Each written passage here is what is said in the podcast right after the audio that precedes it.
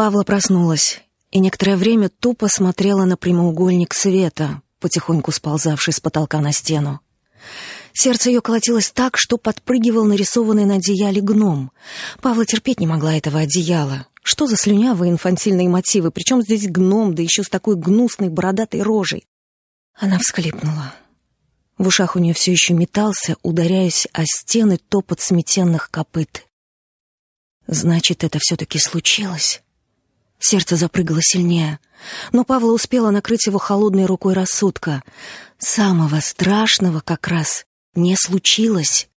А потому нету светящихся лишайников из смутного сна, а есть только солнечный луч, пошлый гном на одеяле, бормочущее радио на кухне. И вот, пожалуйста. «Павла, вставай!» Голос Стефаны выдает легкую простуду и нарастающее раздражение. Дробный топот. Это только кажется, что сотня конников проскакала. На самом деле это Митика гоняет свой мяч, хотя ребенку давно вроде бы надлежит быть в садике. И хорошо бы вместе с мячом. «Павла, вставай!» Она блаженно улыбнулась. Сердце успокаивалось, и высыхал холодный пот. Сейчас она вымоется, выпьет кофе и отправится получать очередную выволочку от раздолбежа. Она засмеялась.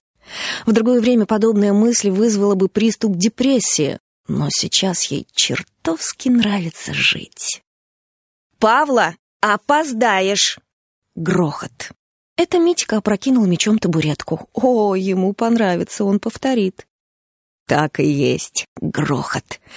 Павла потянулась. А вот знали бы вы, думала она, кромсая в тарелке желтую лепешку омлета. Вот знали бы вы, что со мной... Тьфу ты.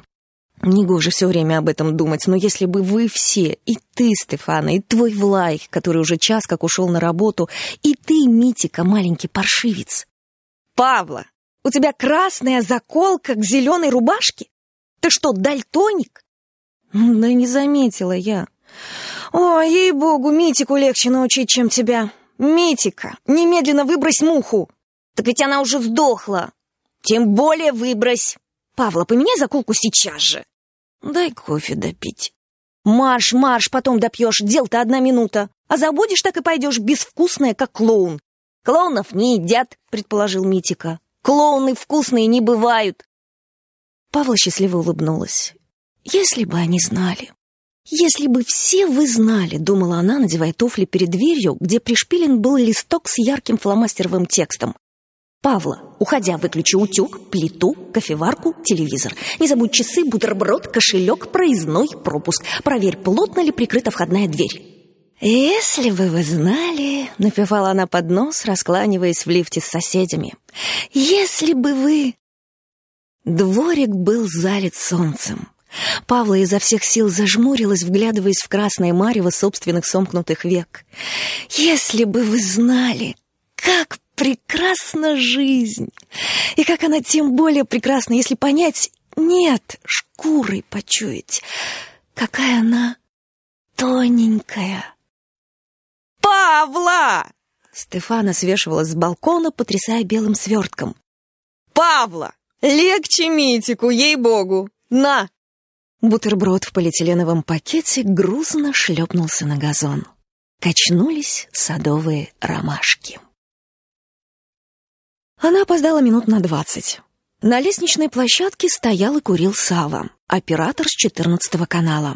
В другое время Павла прошмыгнула бы мимо, не решаясь заговорить, но сегодня острый вкус к жизни повелел ей остановиться, и улыбка получилась сама собой. «Привет!» «Все, теперь Сава ее запомнит». Теперь она перестанет быть для него бледной ассистенткой, которых на всех этажах телецентра хоть пруд пруди. Теперь, возможно, при следующей встрече он сам поздоровается. Первый. Напивая цокая каблуками, Павла проследовала на рабочее место. Секретарша Лора вскинула на нее свирепые глаза. «Павла, елки-палки! Тебя раздолбешь? Тебя господин Мэриль уже... Ты ему интервью расшифровала?» Целых полминуты Павла судорожно пыталась сообразить, о чем идет речь, и успела уже покрыться горячим потом при мысли, что позабыла сделать нечто крайне важное. Потом, облегченно вздохнув, шлепнула о стол видавшим виды дипломатом. И незачем так орать. Из-под открывшейся крышки дохнуло ядреным селедочным духом.